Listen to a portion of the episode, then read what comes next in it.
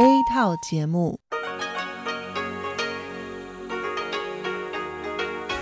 ที่นี่สถานีวิทยุเรดิโอไต้หวันอินเตอร์เนชันแนล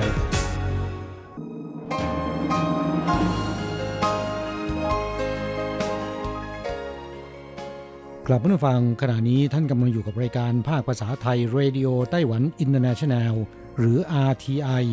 ออกกระจายเสียงจากกรุงไทเปไต้หวันสาธารณรัฐจีน เป็นประจำทุกวันนะครับ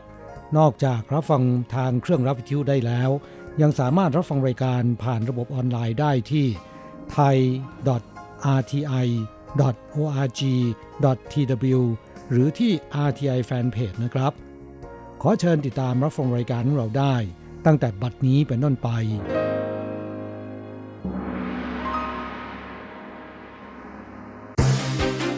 ลำดับแรก ขอเชิญติดตามรับฟัง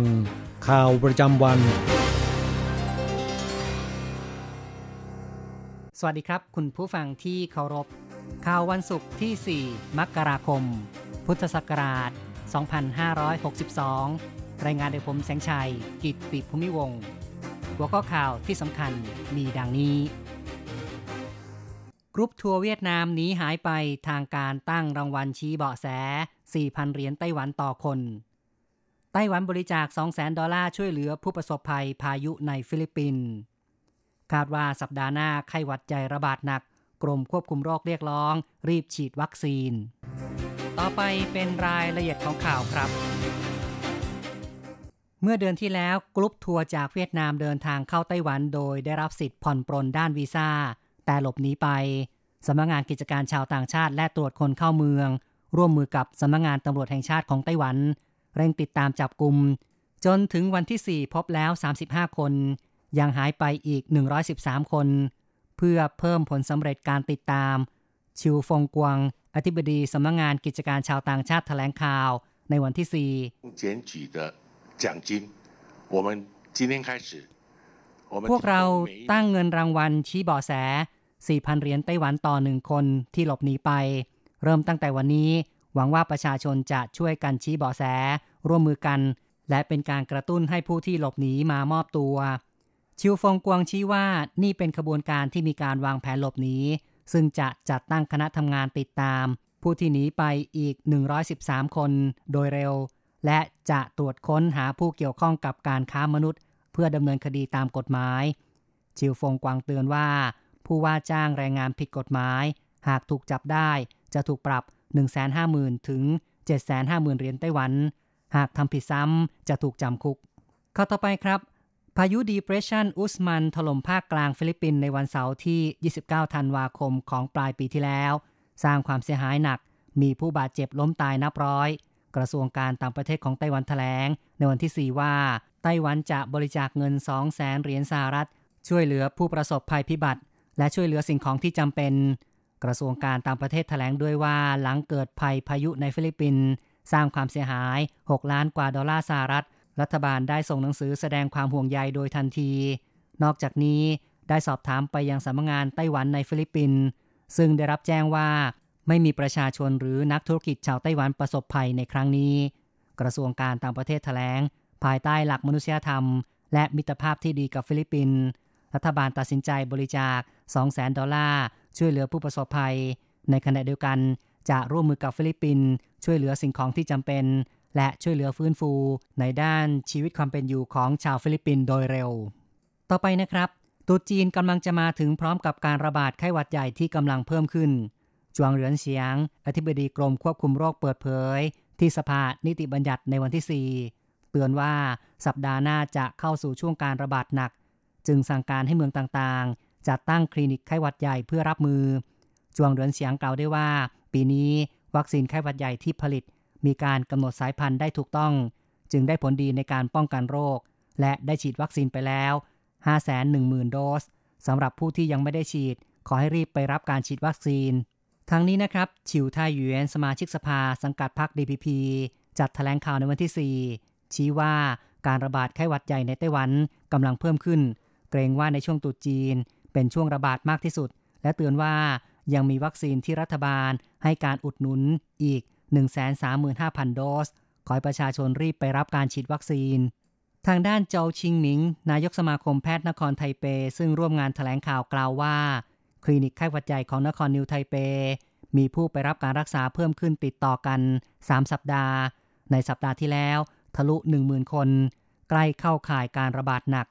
ทางด้านจางเมืองเยวน กรรมการบริหารของสมาคมแพทย์กรุงไทเปบอกว่า ในปีนี้ถือว่าวัคซีนไม่เพียงพอ เนื่องจากเกิดปัญหาทางด้านคุณภาพทำให้มีวัคซีนตกค้างอยู่ต่างประเทศหลายแสนโดส ไม่ได้นำมาใช้งาน และวัคซีนแบบสีสายพันธุ์ไม่เพียงพอ อาจเป็นช่องโหว่ของการระบาดโรค ต่อกรณีนี้จวงเหรินเสียงบอกว่า ในช่วงสัปดาห์ที่ผ่านมา ผู้รับการรักษาโรคไข้หวัดใหญ่มีจำนวน 74,000 คน คาดว่าสัปดาห์หน้า จะเพิ่มขึ้น 15%ของจำนวนผู้รับการรักษา ถือว่าเข้าสู่ช่วงการระบาดหนัก เขาบอกว่าเพื่อป้องกันผู้ป่วยล้นคลินิกฉุกเฉิน จึงได้สั่งการให้โรงพยาบาลสำคัญในท้องถิ่นต่างๆ จัดตั้งคลินิกไข้หวัดใหญ่เพื่อรับมือ เป็นการกระจายความหนาแน่นของผู้ป่วยเข้าต่อไปนะครับ นายกรัฐมนตรีไล่ชิงเตอ๋อของไต้หวันสั่งการเกี่ยวกับซากสุกรเกยชายหาดที่เมืองจีนเหมือน โรคอหิวาแอฟริกาในสุกรหรือว่า ASF แพร่เข้าไต้หวันมากับซากสุกรลอยทะเล หน่วยยามชายฝั่งไต้หวันรายงานตอนเช้าวันที่ 4 พบซากสุกรอีกหนึ่งตัว บนชายหาดอูชิวเมืองจีนเหมินคาดว่าลอยมาจากจีนแผ่นใหญ่ ขณะนี้ทำการควบคุมแล้ว นายกรัฐมนตรีไล่ชิงเต๋อของไต้หวันสั่งการในวันที่ 4 ให้ส่วนกลาง ท้องถิ่นและประชาชน และผู้เลี้ยงสุกร ร่วมมือกันป้องกันโรค และต้องรีบดำเนินมาตรการต่างๆ โดยเร็ว เทศบาลท้องถิ่นจะต้องจัดตั้งศูนย์รับมือภัยพิบัติให้เสร็จสิ้นภายในวันที่ 4 และต้องรายงานตามแผนที่เคยฝึกซ้อม นอกจากนี้จะต้องมีมาตรการเสริม เช่น ทบวงสิ่งแวดล้อม ต้องช่วยเหลือเมืองจีนเหมือน และเหลียนจัง ในการจัดการซากขยะลอยมาจากจีน ป้องกันการแพร่ระบาดของโรค ก่อนหน้านี้ในวันส่งท้ายปีเก่า 31 ธันวาคม หน่วยยามชายฝั่งที่เมืองจีนเหมือนพบซากสุกรหนึ่งตัว ที่บริเวณชายหาดเทียนภู อำเภอจีนซา เมืองจีนเหมือนทางการรายงานผลการตรวจสอบในวันที่ 3 พบเชื้อ ASF คณะกรรมการการเกษตรแถลงว่า รัฐบาลได้ทำการประกันภัยสุกร ให้แก่ผู้เลี้ยงในไต้หวัน เมื่อสุกรตาย ผู้เลี้ยงจะส่งซากให้กับหน่วยงานกักกันโรคในท้องถิ่น จะได้รับเงินชดเชย 1,000 ถึง 3,000 เหรียญไต้หวัน เพราะฉะนั้นผู้เลี้ยงสุกรในไต้หวันจะไม่ทิ้งซาก จึงเชื่อว่าเป็นซากที่ลอยมาจากจีน คณะกรรมการการเกษตรได้ดำเนินมาตรการป้องกันระดับสูงทำการควบคุมการเคลื่อนย้ายสุกรในฟาร์ม ในรัศมี 3 กิโลเมตร และทำการสุ่มตรวจโดยรอบรัศมี 5 กิโลเมตร มีฟาร์มสุกร 8 แห่งที่ต้องควบคุม และได้สั่งการห้ามเคลื่อนย้ายสุกรและพิพิธภัณฑ์ ในเขตจินเหมินเป็นเวลา 14 วัน เริ่มตั้งแต่วันที่ 4 เฉินจีจ้งรักษาการประธานคณะกรรมการการเกษตรบอกว่า กรณีนี้ไม่ใช่โรค ASF ที่เกิดขึ้นในไต้หวัน เพราะฉะนั้นจะไม่มีการรายงานต่อองค์การอนามัยสัตว์โลก อย่างไรก็ตาม หน่วยยามชายฝั่งของไต้หวัน ได้แจ้งทางอีเมลต่อจีนแผ่นใหญ่ หวังว่าจีนจะเรียกร้องผู้เลี้ยงสุกรในประเทศของตน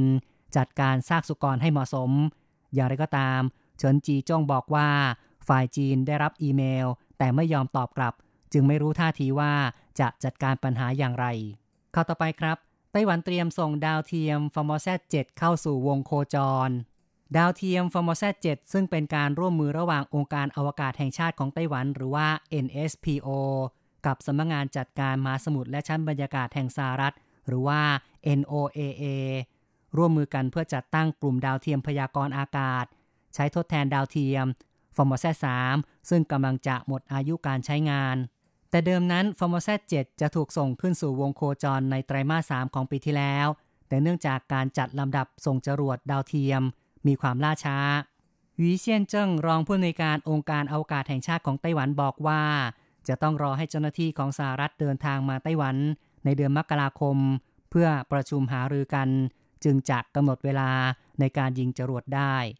Formosat 7จะใช้จรวดรุ่นใหม่ Falcon Heavy ของบริษัท SpaceX วีเซียนเจิ้งบอกว่า Falcon Heavy ผ่านการทดลองแล้ว จะเริ่มบริการเชิงพาณิชย์ครั้งแรกในปีนี้ ซึ่งจะทำการส่งดาวเทียมของประเทศอาหรับก่อน ส่วน Formosat 7ของไต้หวัน อยู่ลำดับ 2 และต้องรอดูว่าการยิงจรวดในเดือนกุมภาพันธ์ มีความราบรื่นหรือไม่ ซึ่งจะเกี่ยวเนื่องกับการกำหนดเวลา ยิงจรวดส่งดาวเทียม Formosat 7ของไต้หวันวีเซียนเจิ้งบอกว่าปัจจุบัน Formosat 7จัดเก็บในโรงงาน มีการเตรียมพร้อมทางด้านต่างๆ รอให้ทางสหรัฐแจ้งมา ก็จะจะส่งออกไป โดยปกติจะได้รับแจ้ง 60 วันก่อนการยิงจรวด เมื่อส่งไปถึงสหรัฐต้องมีการทดสอบประมาณ 30-40 วัน คาดว่าจะมีการจะส่งไปสหรัฐหลังตรุษจีนผ่านพ้นไปแล้วฟอร์โมแซด7ประกอบด้วยดาวเทียมย่อย 6 ดวง เมื่ออยู่ในวงโคจรแล้ว จะทำหน้าที่ในการเก็บข้อมูลเกี่ยวกับอุณหภูมิ ความชื้น แรงดันอากาศจะได้ข้อมูลมากกว่า Formosat 3ถึง 1 เท่า ซึ่งจะทำให้การพยากรณ์อากาศในไต้หวัน มีความแม่นยำมากขึ้น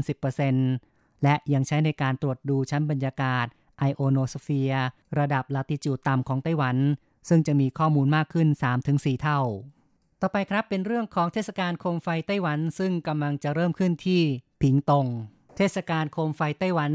2019 จะเริ่มขึ้นในวันที่ 19 กุมภาพันธ์ ที่อ่าวตาเผิง เมืองผิงตง ในปีนี้โคมไฟเอกสร้างเป็นรูปทรงปลาทูน่า ขนาดใหญ่โผล่จากคลื่นน้ำทูน่ายักษ์นำโชค เป็นสัญลักษณ์ไต้หวันรุ่งเรือง เต็มเปี่ยมด้วยพลังชีวิต ในส่วนโคมถือ พิงอันจู เปิดตัวครั้งแรกที่โรงแรมแกลนกรุงไทเป ในวันที่ 3 โจยงฮุย อธิบดีกรมการท่องเที่ยวบอกว่า ในปีนี้เทศกาลโคมไฟไต้หวันครบรอบ 30 ปี การออกแบบโคมไฟทูน่ายักษ์นำโชค เป็นการผสานวัฒนธรรมและของเด่นแห่งเมืองพิงตง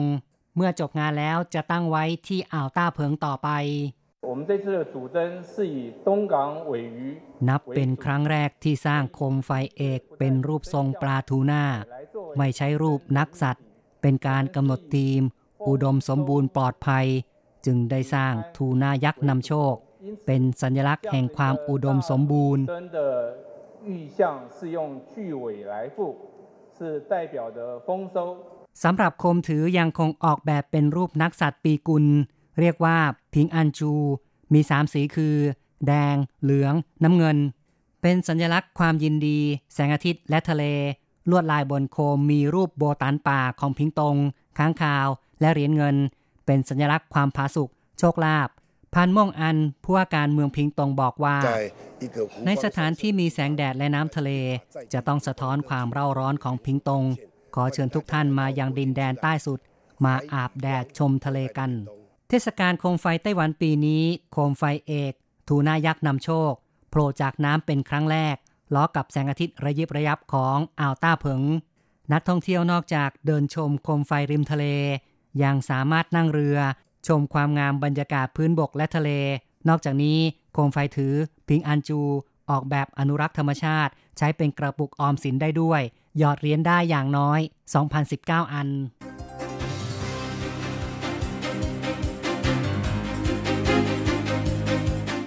คุณผู้ฟังครับ ต่อไปเป็นข่าวต่างประเทศและข่าวประเทศไทย หัวข้อข่าวที่สำคัญมีดังนี้ อิหร่านมีแผนยิงจรวดสหรัฐจะเพิ่มการแซงชั่น สภาผู้แทนราษฎรสหรัฐอนุมัติร่างกฎหมายงบประมาณชั่วคราว เพื่อยุติภาวะชัดดาว โดยไม่มีงบประมาณก่อสร้างกำแพงกั้นชายแดนสหรัฐเม็กซิโก เศรษฐกิจสหรัฐกำลังหดตัวดัชนี ISM ต่ำสุดในรอบ 2 ปี หลังผู้บริหารของหวาเหวยถูกจับกลุ่มตัว ชาวแคนาดาถูก จีนควบคุมตัวแล้ว 13 คน ซึ่งสหรัฐเตือนประชาชนของตน ระมัดระวังอาจถูกจับกลุ่มในจีนแผ่นดินใหญ่ ชาวไทยทุกภาคส่วนรับมือพายุปาบึก ต่อไปเป็นรายละเอียดของข่าวครับอิหร่านวางแผนยิงจรวดในช่วงไม่กี่เดือนข้างหน้าจำนวน 3 ลูก สหรัฐเตือนว่า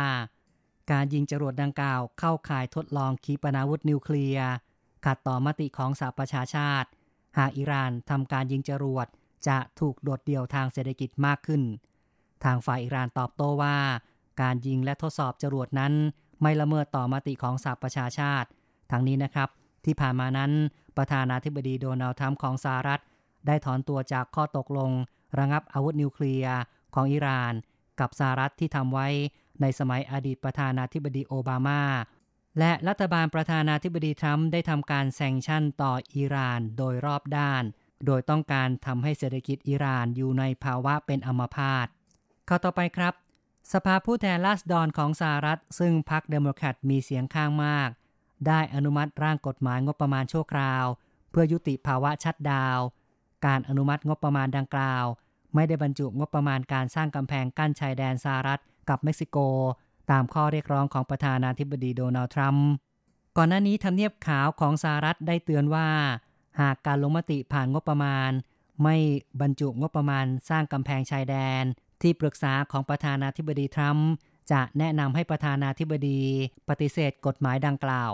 เข้าต่อไปครับ ภาวะเศรษฐกิจของสหรัฐกำลังชะลอตัว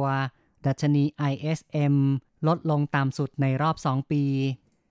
Institute for Supply Management หรือว่า ISM รายงานการสำรวจในวันที่ 3 ที่วอชิงตัน เนื่องจากความต้องการในตลาดลดลง และการส่งออกมีความอ่อนล้า ดัชนีภาคการผลิตของสหรัฐในเดือนธันวาคม ลดเหลือ 54.1 ต่ำสุดในรอบ 2 ปี สำนักข่าว AFP รายงานว่า แม้ ISM รายงานว่า ภาคการผลิตของสหรัฐยังขยายตัว แต่นักวิเคราะห์เห็นว่า ดัชนีในเดือนธันวาคมเริ่มชะลอตัวลง บ่งชี้ว่าการขยายตัวภาคการผลิตของสหรัฐต่ำกว่าที่คาดการไว้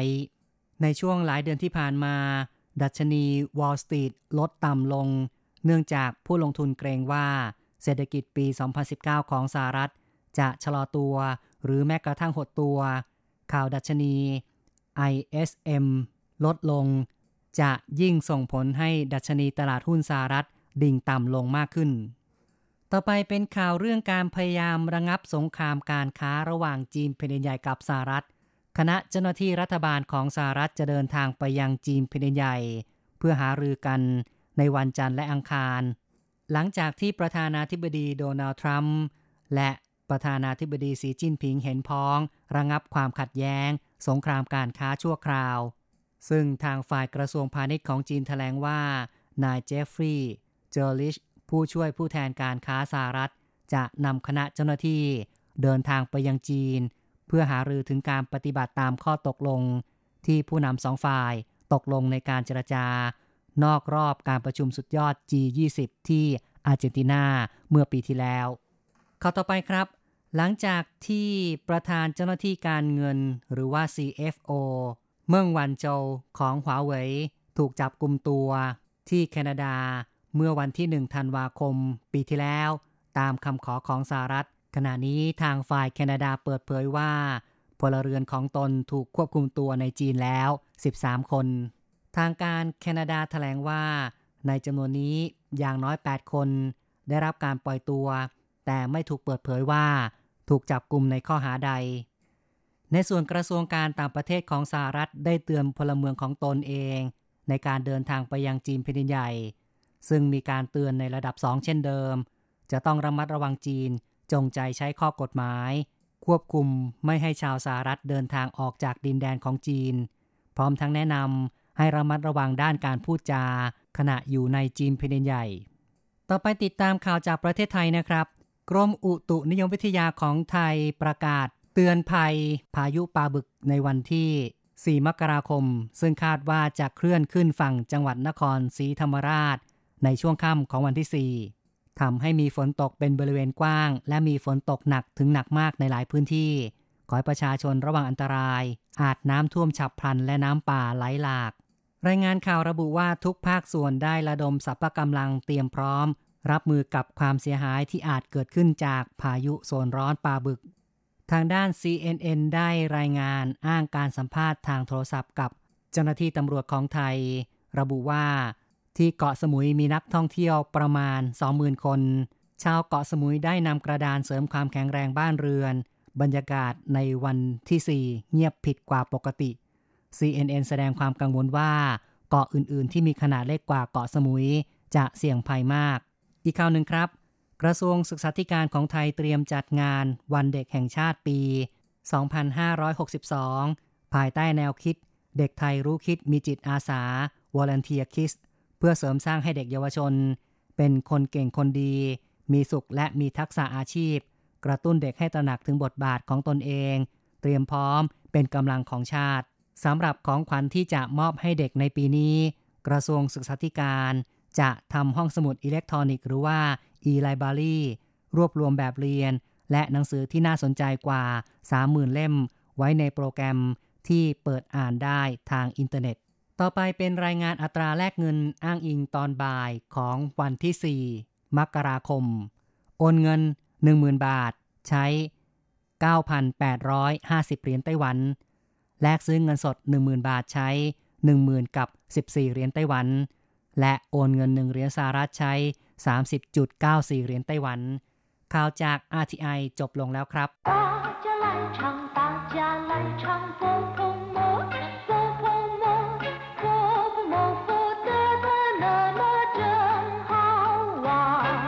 สวัสดีครับเพื่อนฟัง พบกันในวันนี้เราจะมาเรียนภาคเรียนที่ 1 บทที่ 5 ของแบบเรียนชั้นสูง บทที่ 5 ฝากข้อความไว้ตอนที่ 1 ในบทนี้เราจะมาเรียนสนทนาเกี่ยวกับการไปหาเพื่อนหรือว่าใครสักคนหนึ่ง แต่บังเอิญเขาไม่อยู่นะครับ เราใช้วิธีฝากข้อความหรือว่าทิ้งโน้ตเอาไว้ให้เขา 高级华语绘画上册第五课流画一课文。糟糕，门锁着，他出去了。你没先跟他约好吗？我想他这个书呆子平常哪儿也不去， 不是在图书馆就是在宿舍，所以就直接来了。既然他不在，只好在他门上留张字条告诉他，省得我们再跑一趟。好，我有笔，我来留画吧。第五课流画一บทที่ 5 ฝากข้อความไว้ ตอนที่หนึ่งสนทนาบทนี้เป็นการพูดกันระหว่างชายและหญิงสองคนนะครับ ที่ได้พากันไปหาเพื่อน แต่พอไปถึงที่หน้าห้องเพื่อนนั้น ก็ปรากฏว่าประตูปิดอยู่นะครับ ฝ่ายชายพูดขึ้นมาบอกว่า เจ้าเกาเหมือนสวจู่ท่าชู้ชี่ละแย่แล้ว แย่จริง ประตูปิดอยู่ เขาออกไปซะแล้ว เจ้าเกาก็หมายความว่า แย่นะครับ แย่แล้ว หรือว่าตายแล้วตายจริงอะไรทำนองนั้นนะครับเหมือนสวจู่ก็คือประตูถูกปิดอยู่ท่าชู้ชี่ละเขาออกไปแล้ว ฝ่ายผู้หญิงก็ถามว่า你没先跟他约好吗คุณไม่ได้นัดเขาไว้ล่วงหน้าก่อนหรือ先跟他ก็คือกับเขาก่อน先跟他约好นัดกับเขาไว้ก่อน我想他这个书呆子平常哪儿也不去，不是在图书馆，就是在宿舍，所以就直接来了。ผู้ชายตอบว่า ผมคิดว่าหนอนหนังสือคนนี้ ปกติไม่ไปไหน ไม่อยู่ที่ห้องสมุดก็จะอยู่ที่หอพักจึงตรงมาเลย我想ก็คือผมคิดว่า书呆子ก็คือหนอนหนังสือหรือว่าผู้คงแก่เรียน平常ก็คือปกติ哪儿也不去ไม่ไปที่ไหนนะครับ 不是在图书馆ไม่อยู่ที่ห้องสมุด图书馆ก็คือห้องสมุด就是在宿舍ก็จะอยู่ที่หอพัก宿舍คือหอพัก 所以就直接来了ดังนั้นจึงตรงมาเลย所以ก็คือดังนั้น直接ตรงไม่อ้อมค้อม所以就直接来了ดังนั้นจึงตรงมาเลยโดยที่ไม่มีการนัดหมายไว้ก่อน ฝ่ายผู้หญิงพูดขึ้นอีกว่า既然他不在只好在他门上留张字条告诉他省得我们再跑一趟เมื่อเขาไม่อยู่ เราก็ต้องทิ้งโน้ตหรือว่าทิ้งข้อความไว้ที่ประตู เพื่อที่เราจะไม่ต้องมาอีกหนึ่งรอบ หรือเพื่อที่เราจะได้ไม่ต้องเสียเวลามาอีก好我有笔我来留画吧ตกลงหรือว่าโอเค หรือดี ผมมีปากกา ผมเขียนโน้ตไว้ก็แล้วกัน ปีก็คือปากกานะครับ หลิวหว่าก็คือทิ้งคำพูดเอาไว้ หรือว่าฝากข้อความไว้ ฝากโน้ตเอาไว้นะครับ หลังจากที่ทราบความหมายของคำสนทนาในบทนี้ไปแล้ว ต่อไปขอให้พลิกไปที่หน้า 24 เราจะไปเรียนรู้คำศัพท์ใหม่ๆ ในบทนี้นะครับสัวถ้าเป็นนามก็แปลว่ากุญแจ ถ้าเป็นกริยานะครับก็คือใส่กุญแจ อย่างเช่นว่าโซ่เหมือนใส่กุญแจประตูโสเห่าหลายล็อกกุญแจให้เรียบร้อย ในสนทนาบทนี้บอกว่า เหมือนโสจะ พูดสลับกับคำว่าโสเหมือนที่แปลว่าปิดประตู มีความหมายว่าประตูถูกล็อก หรือว่าถูกใส่กุญแจนะครับเย่แปลว่า นัด หรือว่านัดหมาย เช่นว่าเย่ข่าละนัดไว้เรียบร้อยแล้วยี่เย่นัดหรือสั่งจองไว้ล่วงหน้า อย่างเช่นเราไปที่โรงพยาบาล บางครั้งจะต้องนัดหมายไว้กับหมอไว้ล่วงหน้า จะพูดว่ายี่เย่เย่ติ้งหมายถึงนัดหมายหรือข้อตกลงเย่หุยนัดหมายกับคนอื่นเพื่อไปพบกัน อย่างเช่นว่า 我有约会ผมมีนัด我和罗小姐有约会ผมมีนัดกับมิสโลนอกจากแปลว่านัดหมายแล้วนะครับคำคำนี้ยังแปลได้อีกหลายความหมายด้วยกัน อย่างเช่นว่าเขอเย่หรือว่าชี่เย่ก็แปลว่าสัญญานะครับ อย่างเหลาต้งชี่เย่หรือเหลาต้งเขอเย่ก็คือสัญญาจ้างงานที่ลูกจ้างทำกับนายจ้างนะครับ คนงานไทยที่มาทำงานในไต้หวัน ก่อนจะมาทำงานก็ต้องเซ็นสัญญากับนายจ้างก่อน สัญญาฉบับนั้นเรียกว่าเหลาต้งชี่เย่ก็คือสัญญาจ้างงานนั่นเองเถียวเย่หรือกงเย่แปลว่าสนธิสัญญาหรือข้อตกลงชูใต้จืหนอนหนังสือผู้ที่หมกมุ่นอยู่แต่หนังสือ หรือผู้คงแก่เรียน เมื่อแยกคำนี้ออกมานะครับก็จะได้ชูซึ่งเราเคยเรียนมาแล้ว แปลว่า หนังสือใต้จืแปลว่าคนโง่ คนทำอะไรเซ่อเซ่อซ่าซ่าสมองทึมหรือว่าสมองทื่อนะครับ เช่นว่าเห่าใต้เซ่อมากใต้เถาใต้เหนาไม่เต็มบาท คนหัวสมองทึมเมื่อนำคำว่าชูมารวมกับคำว่าใต้จือก็จะได้ความหมายใหม่นะครับ เป็นผู้คงแก่เรียน หรือหนอนหนังสือที่เอาตัวไม่ค่อยรอดนะครับจื้อเถียวโน้ตหรือว่าข้อความที่เขียนไว้บนแผ่นกระดาษยาวคำว่าจื้อก็แปลว่าตัวอักษร ตัวหนังสือ อย่างเช่นเซิงจื้อคำศัพท์ใหม่ๆจื้อเตียน พจนานุกรมประธานุกรมจื้อหมู่ ตัวอักษร ตัวอักขระนะครับ อย่างเช่นในภาษาไทยมีตัวอักษร 44 ตัว เราจะพูดว่า44个字母อักษร 44 ตัว ส่วนคำว่าเถียวมีความหมายมากมายนะครับ แปลว่า ข้อ แปลว่ามาตรา อย่างเช่นว่าตีอีเถียวข้อที่หนึ่งมาตราที่หนึ่งหรือเป็นคำที่บอกถึงลักษณะสันฐานของสิ่งของว่ามีลักษณะยาว หรือเป็นแท่งเป็นเส้น อย่างเช่นว่าจินเถียวทองแท่งอี้เถียวเซียงเยียนบุรีหนึ่งห่อหรือบุรีหนึ่งแถวอี้เถียวเฉินจืเชือกหนึ่งเส้น แต่เมื่อนำเอาจื้อและเถียวมารวมกันแล้วนะครับ จะหมายถึงแผ่นกระดาษที่มีข้อความหรือว่ามีโน้ตเขียนอยู่นะครับ เรียกว่าจื้อเถียวทั้งเป็นศัพท์บอกจำนวน มีความหมายแสดงถึงจำนวนครั้งที่เดินเหินไปมา เป็นครั้งรูปเป็นเที่ยวนะครับ อย่างเช่นว่า我要回泰国一趟ผมจะเดินทางกลับเมืองไทยหนึ่งรอบหนึ่งครั้งหนึ่งเที่ยวนะครับชิงหนี่เผาอีทั่งขอให้คุณไปรอบหนึ่ง รบกวนคุณไปครั้งหนึ่ง หลิวว่าทิ้งคำพูดเอาไว้ หรือฝากข้อความไว้คำว่าหลิวนะครับ แปลว่า หยุดอยู่กับที่ ยังคงอยู่กับที่ไม่จากไป เช่น หลิว在宿舍หยุดอยู่กับที่หอพัก หลิวเฉาอยู่เฝ้า หลิวอี้เฉาหมายถึงเหลือกลเม็ดเด็ดพรายเอาไว้สักอย่าง โดยไม่ยอมถ่ายทอดให้หมดนะครับ เรียกว่าหลิวอี้เฉาหลิวอี้แปลว่าระมัดระวัง ส่วนคำว่าขว้านะครับ แปลว่าคำพูดคำสนทนา ภาษา อย่างเช่นว่าโชขว้าแปลว่าพูด สนทนา จงกัวขว้าภาษาจีนไทยกัวขว้าภาษาไทย เมื่อนำหลิวกับขว้ามารวมกันแล้วนะครับ จะหมายถึงฝากคำพูดไว้หรือว่าทิ้งคำพูดไว้ เช่น เวลาที่เราไปหาใครสักคนหนึ่งแต่ไม่เจอ แล้วเราก็ไม่อยากจะไปอีกนะครับ เราก็จะใช้วิธีทิ้งคำพูดไว้ หรือฝากคำพูดไว้ เราเรียกว่า หลิวขว้าอาจจะเขียนข้อความทิ้งไว้ หรือว่าฝากคำพูดไว้กับคนอื่นก็ได้นะครับ หลังจากอธิบายความหมายของคำศัพท์ใหม่ในบทนี้ไปแล้ว ต่อไปเราจะไปทำแบบฝึกหัดกัน เย่ปู้คำคำนี้แปลว่า ไม่ทั้งนั้นนะครับ อย่างเช่นว่า什么也不要 อะไรก็ไม่เอาทั้งนั้น不是就是ก็แปลว่า ไม่ใช่อย่างหนึ่ง ก็เป็นอย่างหนึ่งนะครับ อย่างเช่นว่า不是在工厂就是在宿舍ไม่อยู่ในโรงงาน ก็อยู่ที่หอพักจีหรานจือห่าเมื่อเป็นก็ต้อง อย่างเช่นว่าจีหราน他不去只好我们去เมื่อเขาไม่ไป พวกเราก็ต้องไป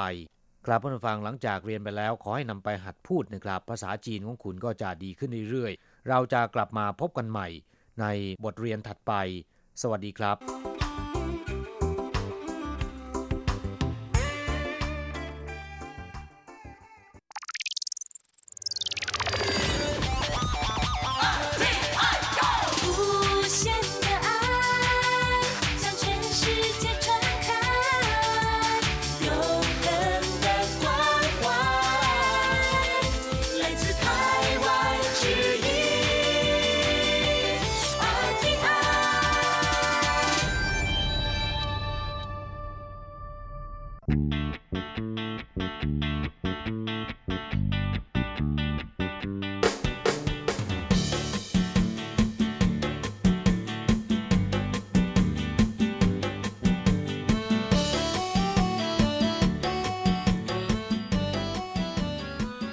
กลับมาฟังขณะนี้ท่านกำลังอยู่กับรายการภาคภาษาไทย RTI เอเชียสัมพันธ์นะครับลำดับต่อไปขอเชิญติดตามรับฟัง ข่าวคราวและความเคลื่อนไหวด้านแรงงานต่างชาติในไต้หวัน ในช่วง ขุนพลแรงงานไทย现在进行台湾地区有关外籍劳工的新闻。桃园市警局刑事警察大队展开封城扫荡， 查获太极林姓新移民疑被贩毒集团吸收，用以毒养毒的方式，将毒品无偿或有偿提供给同乡吸食。กลับมาฟังช่วงนี้มาฟังข่าวคราวด้านแรงงานต่างชาติในไต้หวันกันนะครับ อันดับแรกมาดูตำรวจเถาหยวน ปิดเมืองกวาดล้างยาเสพติด จับอดีตคนงานไทยหารายได้เสริม ขายยาเสพติดมอมเมาเพื่อนร่วมชาติ เมื่อวันที่ 22 ธันวาคมที่ผ่านมานี้นะครับตำรวจทั่วเถาหยวนมีการปิดถนนหลายจุด เพื่อตรวจจับอาชญากรรมต่างๆ ซึ่งเป็นปฏิบัติการกวาดล้างอาชญากรรม ก่อนถึงวันที่ผู้ว่าการนครเถาหยวนเข้ารับตำแหน่งพ่อเมืองนครเถาหยวนต่ออีกหนึ่งสมัย ปรากฏว่าปฏิบัติการดังกล่าว ซึ่งมุ่งไปที่อาชญากรรมของชาวไต้หวันนะครับ สามารถจับกลุ่มอาชญากรรมรูปแบบต่างๆ ได้ถึง 328 คดี ผู้ต้องหา 351 คน ในจำนวนนี้นะครับ มีอดีตแรงงานไทยที่แต่งงานมาตั้งรกรากในไต้หวันรวมอยู่ด้วยหนึ่งราย ถูกจับในข้อหามียาเสพติดจำพวกยาไอซ์ไว้ในครอบครอง เพื่อขายน้ำหนัก 13.2 กรัม อุปกรณ์เสพและตราช่างอิเล็กทรอนิกส์อีกจำนวนหนึ่งนะครับ ผู้ต้องหารายนี้อดีตเคยเป็นแรงงานไทย เดินทางมาทำงานที่ไต้หวันนะครับ ต่อมาได้แต่งงานกับชาวไต้หวัน เดินทางมาตั้งรกรากที่นครเถาหยวน อาศัยที่พูดภาษาจีนได้และรู้ช่องทาง หากินกับเพื่อนร่วมชาติด้วยการหลอกล่อให้เสพยาเสพติด ในขณะที่สอบปากคำแรก ๆ ปฏิเสธทุกข้อกล่าวหา สุดท้ายจำนวนต่อหลักฐานนะครับสารภาพว่ารับยาไอซ์จากเอเย่นชาวไต้หวัน จากนั้นนำไปขายให้แรงงานไทยในโรงงาน และก็ยังเปิดเผยว่า กลวิธีในการหลอกล่อให้เพื่อนร่วมชาติหลงติดยาเสพติดก็คือ จากโฆษณาชวนเชื่อว่าเสพแล้วทำให้ขยันไม่ง่วงนอน มีเรี่ยวแรงทำงานหาเงิน แถมยังให้ทดลองเสพฟรีในครั้งแรกด้วยนะครับตำรวจจึงควบคุมตัวส่งอัยการดำเนินคดีข้อหาเสพยาเสพติด และขายยาเสพติดประเภท 2 ขณะเดียวกันได้ขยายผลตรวจสอบแก๊งขายยาเสพติด ที่ป้อนยาไอซ์มอมเมาแรงงานต่างชาติต่อไปแล้วนะครับ ครับผู้ฟังตำรวจเถาหยวนฝากเตือนแรงงานไทยผ่านรายการของเรามาว่า แรงงานไทยซึ่งส่วนใหญ่ทำงานหนักและเหน็ดเหนื่อย มักจะตกเป็นเป้าของแก๊งค้ายาเสพติดที่หลอกอ้างว่าเสพยาไอซ์แล้วจะทำให้ไม่ง่วงนอนทำงานติดต่อกันได้นานขึ้น แต่หารู้ไม่ว่าเมื่อติดแล้วเนี่ยต้องเสียเงินจำนวนมากซื้อหายาเสพติด นอกจากทำให้เงินไม่พอใช้ ไม่มีเงินส่งกลับบ้านไปให้ครอบครัว ต้องติดหนี้สินหนักแล้วนะครับ ต้องติดหนี้สินพรุงพรังแล้วนะครับ ยังทำให้สุขภาพย่ำแย่ บางคนเสพหนักถึงขั้นประสาทหลอน กลายเป็นคนสติเพี้ยนทำให้อนาคตทั้งตัวเองและครอบครัวมืดมน จึงเตือนแรงงานไทยอย่าริลองเสพเป็นอันขาดนะครับขณะที่สำนักงงานแรงงานไทยในไทเปก็ฝากเตือนแรงงานไทย ต้องห่างไกลยาเสพติด โดยแนะวิธีป้องกันด้วยตนเองดังนี้นะครับ 1. ไม่ทดลองเสพสิ่งที่รู้ว่ามีภัย เพราะอาจจะทำให้ติดได้ง่าย 2. คบหาเพื่อนฝูงที่ดี พยายามหลีกเลี่ยงเพื่อนที่ชอบชักจูงไปในทางที่เสื่อมเสีย 3. รู้จักใช้วิจารณญาณในการแก้ปัญหา แต่หากว่าไม่สามารถแก้ไขเองได้ ก็ควรจะปรึกษากับเพื่อนฝูงหรือญาติมิตรที่ไว้ใจได้ 4. การสร้างทักษะชีวิต โดยเฉพาะทักษะการปฏิเสธ เมื่อถูกเพื่อนชักชวนให้เสพสิ่งเสพติด ต้องรู้จักปฏิเสธอย่างนุ่มนวล โดยการชี้แจงผลเสียของสิ่งเสพติดต่อการทำงานและอนาคต การรู้จักปฏิเสธอย่างจริงจังและจิตใจแน่วแน่ จะทำให้เพื่อนเกรงใจไม่กล้าชวนอีกนะครับ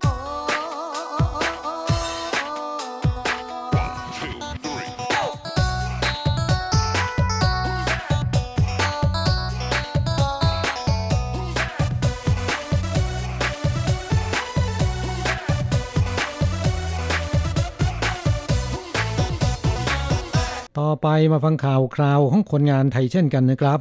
จับสองคนงานไทยผิดกฎหมาย ขี่มอเตอร์ไซค์ชนรถยนต์สองคันรวดแล้วหนี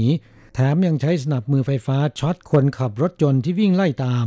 เหตุการณ์ที่ทำให้ภาพลักษณ์แรงงานไทยได้รับความเสียหายคดีนี้นะครับ เกิดขึ้นที่เขตไท่ผิงนครไทยจง เมื่อเช้าวันที่ 20 ธันวาคมที่ผ่านมานี้นะครับ เวลา 10 นาฬิกานายทวีศักดิ์อายุ 39 ปี และก็นายพรพศอายุ 23 ปี แรงงานไทยที่หลบหนีนายจ้างกลายเป็นแรงงานผิดกฎหมาย ได้ขับขี่รถจักรยานยนต์ไปชนกับรถเก๋งคันหนึ่งก่อน แต่ไม่จอดเร่งเครื่องขับหนี ไปชนเข้ากับรถบรรทุกเล็กของบริษัทโลจิสติกที่จอดอยู่ จนมอเตอร์ไซค์เสียหลักล้ม โชเฟอร์รถส่งของลงมาตรวจดูนะครับ แรงงานไทยทั้งสองลุกขึ้นมาจากพื้นได้ก็แยกย้ายกันวิ่งหนีไปคนละทิศคนละทาง โชเฟอร์วิ่งไล่ตามนายทวีศักดิ์เพื่อให้รับผิดชอบต่อเหตุการณ์ที่เกิดขึ้น หลังจากที่วิ่งตามประมาณ 100 เมตร จนไล่ทันแล้วนะครับ ไม่นึกว่านายทวีศักดิ์ไม่เพียงแต่จะไม่ยอมหยุด ยังควักสนับมือช็อตไฟฟ้าที่มีแรงเคลื่อนสูงถึง 2 ล้านโวลต์ออกมาจากกระเป๋า ต่อยไปที่ร่างของโชเฟอร์ โชเฟอร์รายนี้แม้นจะไหวตัวหลบทัน แต่ได้รับบาดเจ็บหลายที่ขณะที่ยื้อฉุด พอดีช่วงเวลานั้นมีพลเมืองดีที่อยู่ในเหตุการณ์ โทรศัพท์แจ้งความนะครับและช่วยกันล้อมจับนายทวีศักดิ์เอาไว้ได้ ขณะที่นายพรพศ ก็ถูกตำรวจที่รุดมาที่เกิดเหตุจับกลุ่มได้นะครับ คนงานไทยทั้งสองถูกนำตัวไปสอบปากคำที่โรงพักตำรวจพบว่าเป็นแรงงานไทยที่ทำงานผิดกฎหมายนะครับ และขับขี่รถจักรยานยนต์โดยไม่มีใบอนุญาตขับขี่ โดยนายทวีศักดิ์หลบหนีออกจากโรงงานกลายเป็นแรงงานผิดกฎหมาย เมื่อเดือนกันยายน 2560 ส่วนนายพรพศหลบหนีออกจากโรงงานเมื่อเดือนพฤษภาคม 2561 หลังสอบปากคำแล้วก็ได้ควบคุมตัวแรงงานไทยทั้งสองส่งดำเนินคดี ข้อหาชนแล้วหนี และใช้สนับมือ ซึ่งในไต้หวันถือเป็นอาวุธนะครับ และยังเป็นสนับมือไฟฟ้าช็อตที่มีแรงเคลื่อนสูงถึง 2 ล้านโวลต์ทำร้ายผู้อื่น นอกจากนี้นะครับยังมีการขยายผลตรวจสอบสถานที่ทำงานของแรงงานไทยทั้งสอง เพื่อจับในจ้างที่ว่าจ้างแรงงานต่างชาติเข้าทำงานอย่างผิดกฎหมาย มาดำเนินคดีต่อไปแล้วนะครับ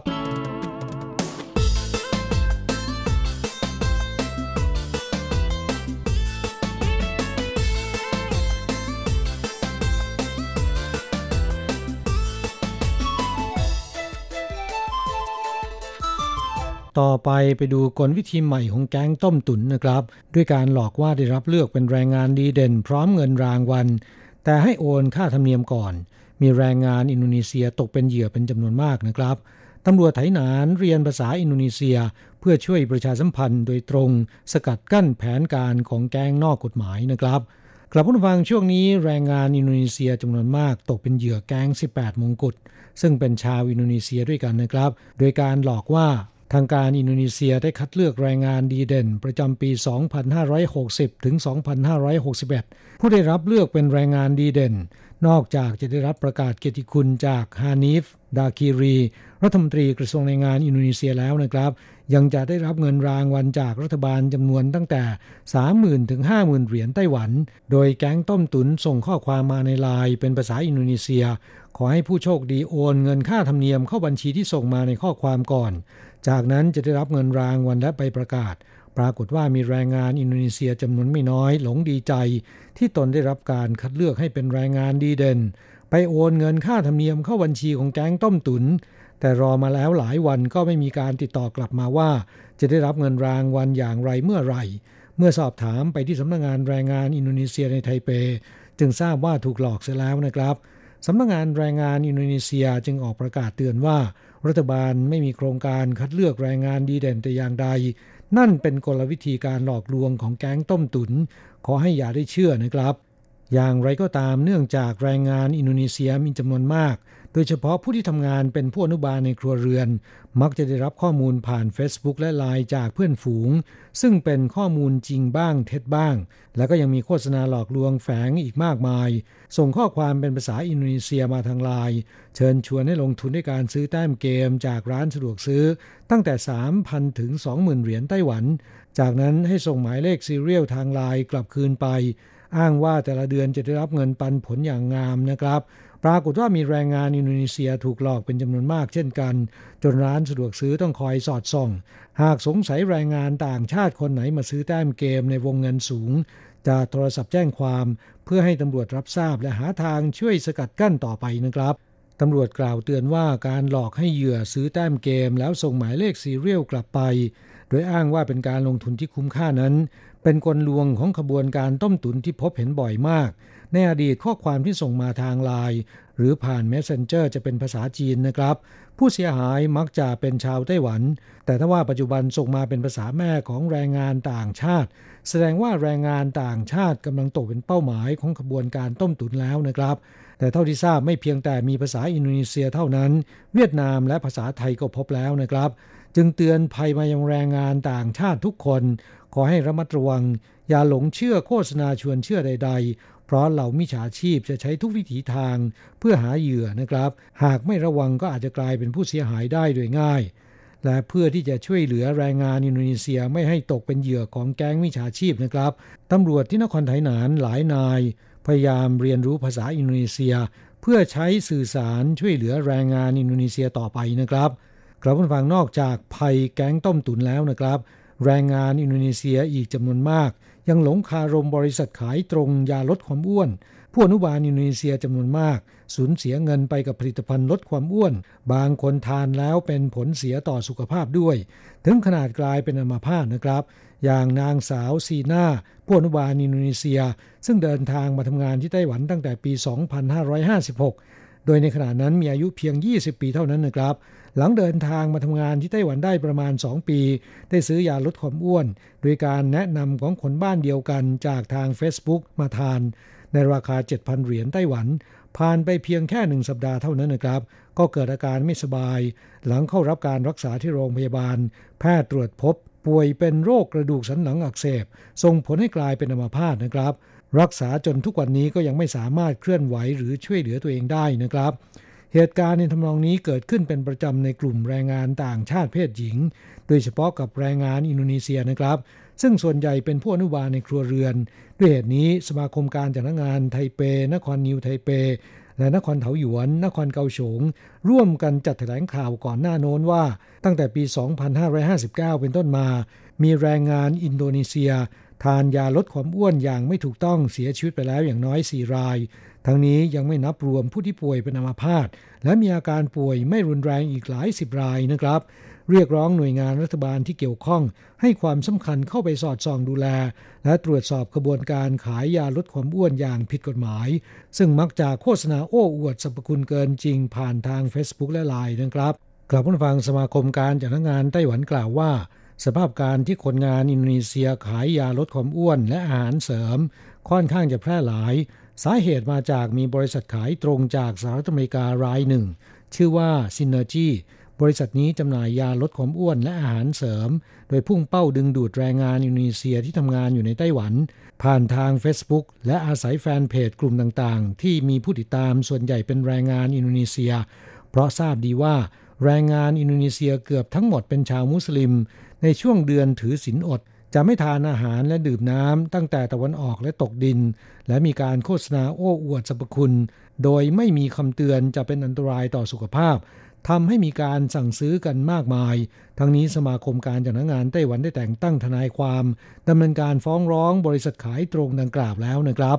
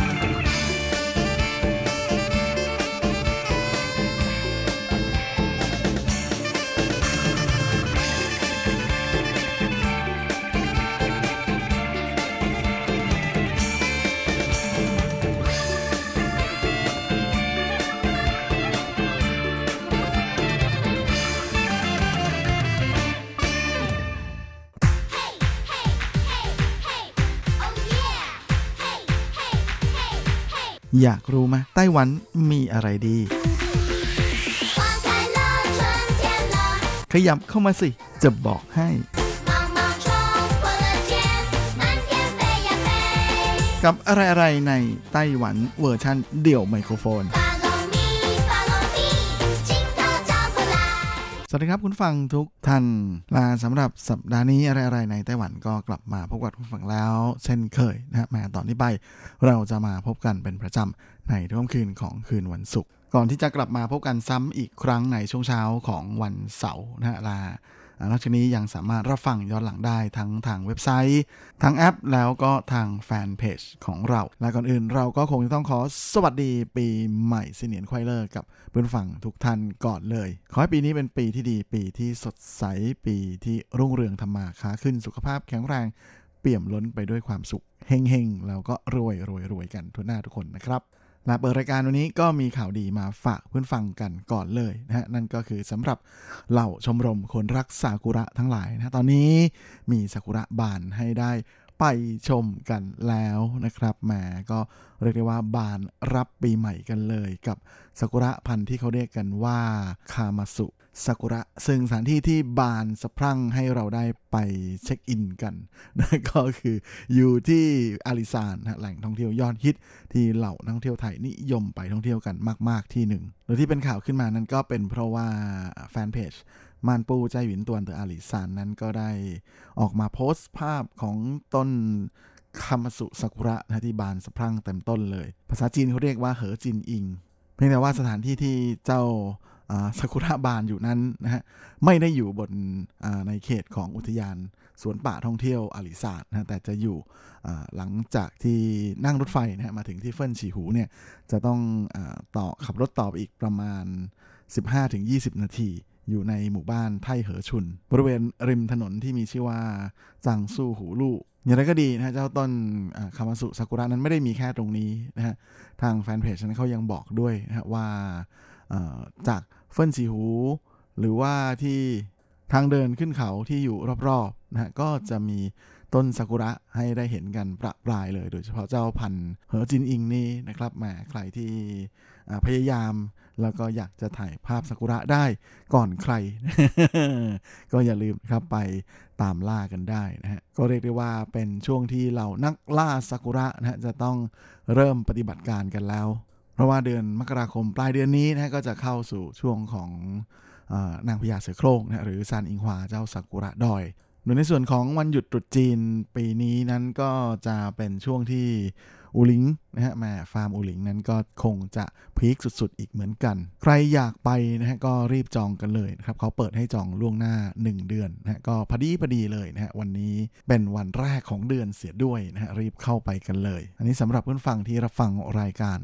ตอนคืนวันศุกร์นะฮะแหมถ้าไปรับฟังหลังจากนี้ก็ไม่รู้นะครับเพราะว่าแหมที่พักบนอูหลิงนั้นแย่งกันหนักมากนะบางทีก็เกิดอาการช้าหมดอดไม่รู้ด้วยอยู่เป็นประจำส่วนใครที่จองคิวไม่ทันนะฮะในเรื่องของที่พักแล้วก็อยากจะขึ้นไปดูนั้น ก็มีวิธีแบบง่ายๆอยู่นะฮะนั่นก็คือสามารถไปโดยสารนะฮะรถบัสของ King Bus นะฮะหรือ國光客運นะครับจากทั้ง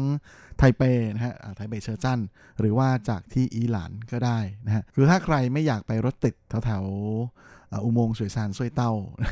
ก็สามารถนั่งรถไฟไปลงที่สถานีรถไฟอี๋หลานนะฮะแล้วก็ไปต่อรถเมล์ไอ้รถบัสจากตรงนั้นได้เลยเหมือนกันนะเพราะว่าสถานีขนส่งอี๋หลานก็อยู่ตรงสถานีรถไฟนั่นแหละและจะเป็นอะไรที่ไม่เหนื่อยมากด้วยนะครับเพราะว่าช่วงที่นั่งรถแล้วเหนื่อยสุด คือช่วงรถติดนะซึ่งก็คือช่วงระหว่างอี๋หลานเข้าไทเปนี่แหละช่วงนี้นะฮะเพราะว่าช่วง peak ๆของการท่องเที่ยวนั้น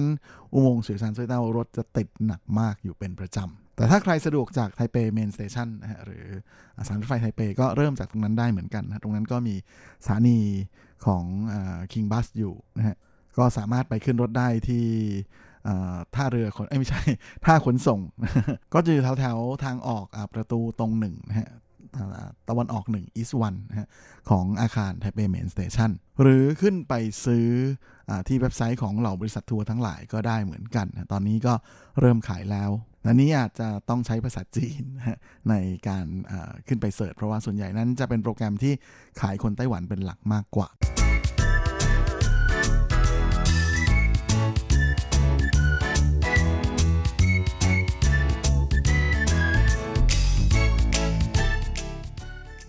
สำหรับช่วงของธีระพาไปเที่ยวสัปดาห์นี้นะฮะก็จะมาเป็นทริปตอนจบนะฮะของการไปเที่ยว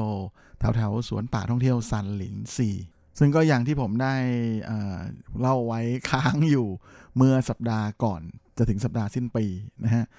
ไปเที่ยวเป็นทริปแถวซีโถนะฮะคือสามารถที่จะเลือก ไปพักต่อที่สวนป่าซีโถหรือจะเข้าไปที่ซาลินซีก็ได้นะฮะแต่ว่าซีโถนั้นผมเคยไปแล้วนะก็เลยเที่ยวนี้ก็เลยไปที่ซาลินซี เพราะว่าอยากจะไปที่ป่าลืมกังวลด้วยนะฮะ忘憂森林จำได้ว่าทริปของเราครั้งก่อนนั้นก็คือกลับจาก忘憂森林นะก็ลงมาข้างล่างเรียบร้อยนะฮะก็สามารถที่จะเข้าต่อเข้าไปนะฮะถึงที่杉林溪นะอันนี้ก็จะมี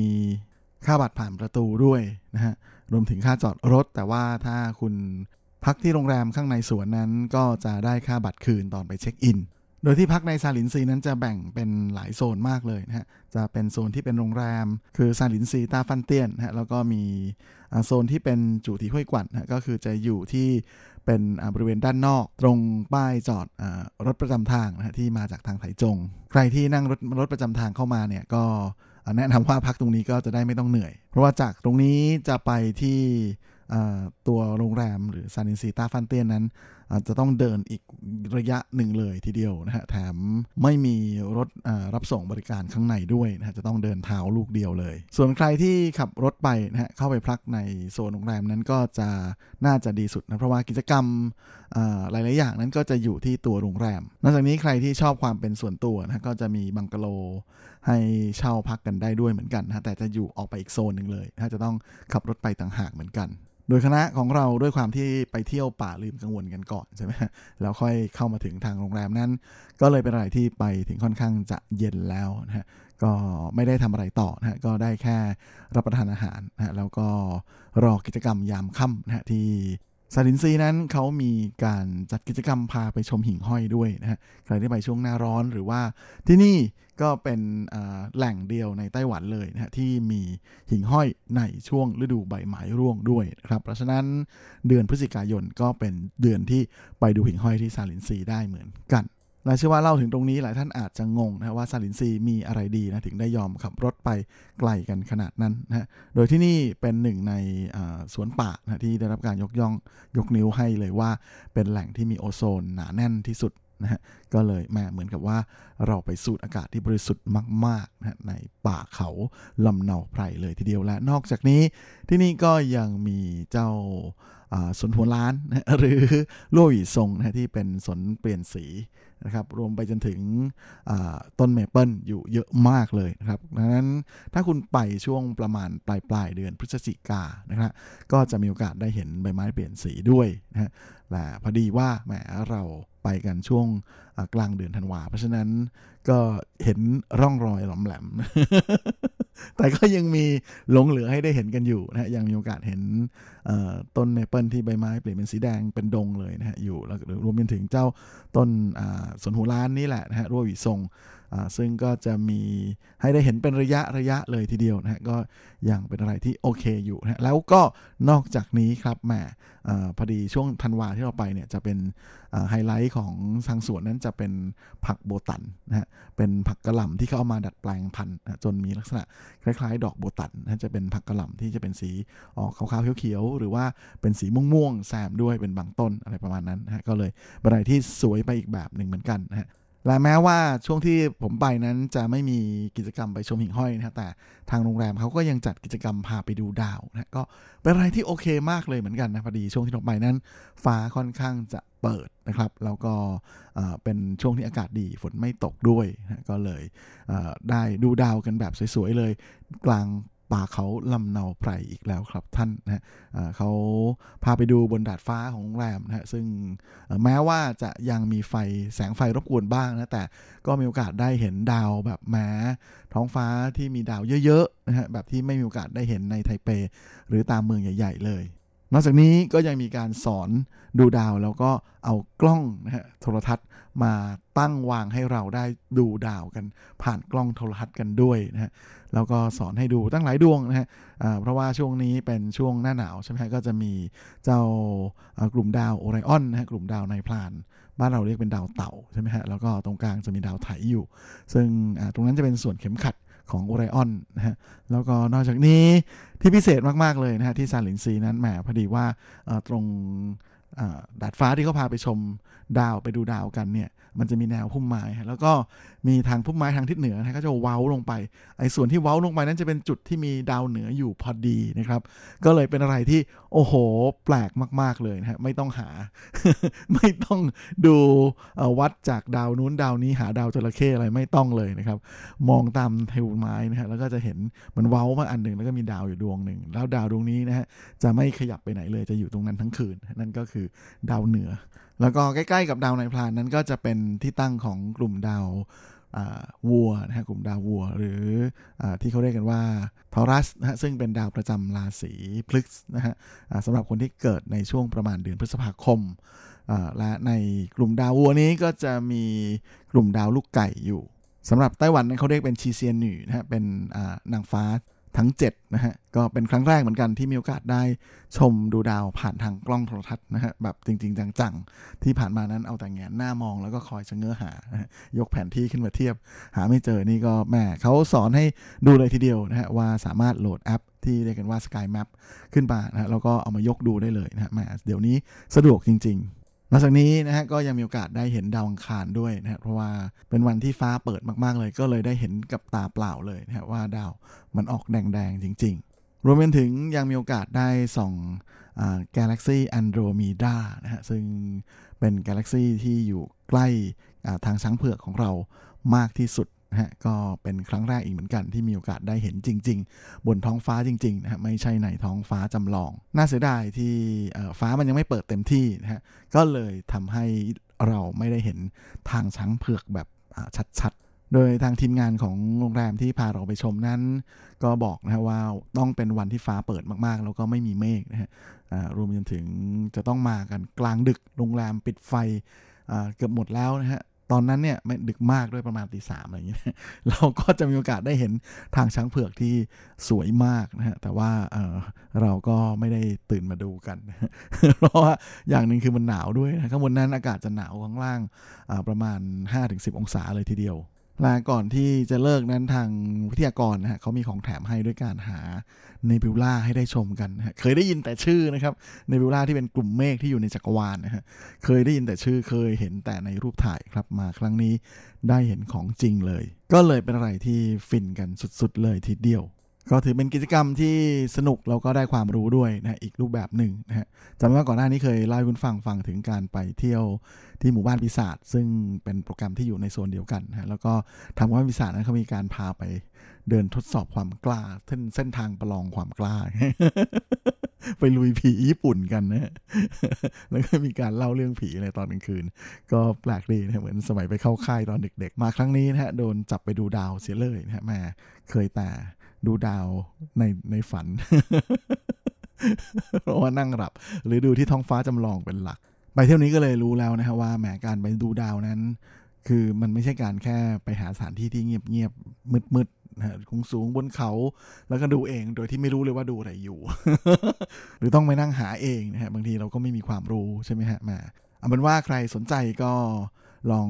จองที่พักแล้วก็ไปเที่ยวกันได้นะที่นี่ก็ถือว่าโอเคทีเดียวนะธรรมชาติก็แม่อากาศบริสุทธิ์จริงๆนะฮะแล้วก็ยังมีกิจกรรมเยอะแยะให้ได้เล่นกันอีกนะแม่เล่ามาตั้งนานยังไม่ได้ไปเที่ยวข้างใน